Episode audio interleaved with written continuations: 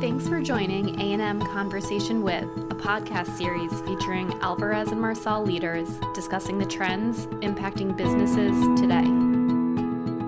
On this episode of A&M Conversation With, we will be featuring an extract from the recent discussion panel entitled Embracing Technology to Meet the Changing Needs of the Private Equity Market.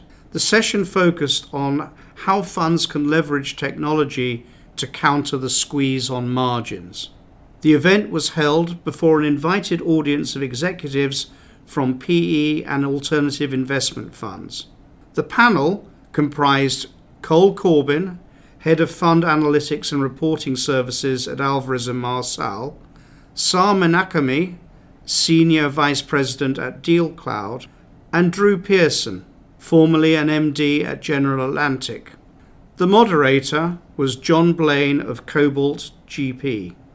For the first segment in this series, the panelists select their one key message for the audience to take away. Right. So thank you very much for participating in the panel today. Uh, if there's one thing you'd like the group to take away as you look at the crystal ball, into your crystal ball in the next five to ten years, what would it be? Cole? I would say uh, don't confuse IT with business intelligence. Uh, allow IT to do what they're good at, uh, and then focus on creating a separate business intelligence function. I would say make the time to evaluate your options, right? There's never a good time to, to, take something extra on, but even devoting a little bit of time to evaluating what technology can optimize your workflow is probably time well spent.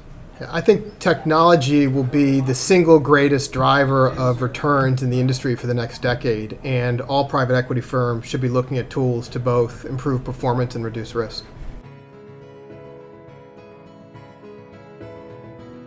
For our listeners, for more information, visit our homepage at alvarezandmarsal.com and connect with us on LinkedIn at Alvarez and Marsal.